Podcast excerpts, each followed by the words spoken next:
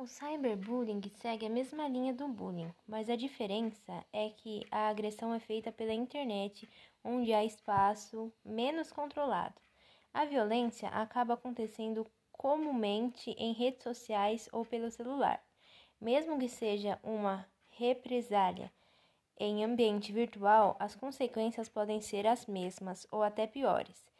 A internet é um meio veloz de propagação das informações, ou seja, dependendo de onde cair determinada gozação, por exemplo, ela pode ter um efeito visualizado, passar de pessoa a pessoa de forma muito rápida e incontrolável.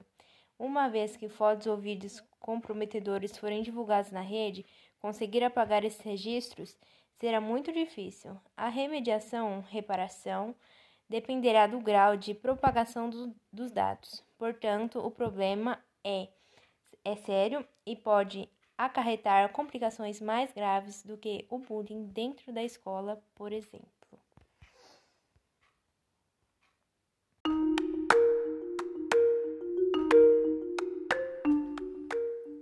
O que é cyberbullying?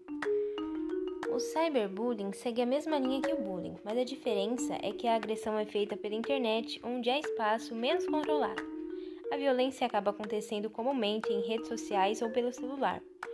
Mesmo que seja uma represália em ambiente virtual, as consequências podem ser as mesmas ou até piores. A internet é um meio veloz de propagação das informações, ou seja, dependendo de onde cair determinada acusação, por exemplo, ela pode ter efeito visualizado, passar de pessoa a pessoa de forma muito rápida e incontrolável. Uma vez que fotos ou vídeos comprometedores forem divulgados na rede, conseguir apagar esses registros será muito difícil. A remediação, reparação, dependerá do grau de propagação dos dados. Portanto, o problema é sério, pode acarretar complicações mais graves do que o bullying dentro da escola, por exemplo.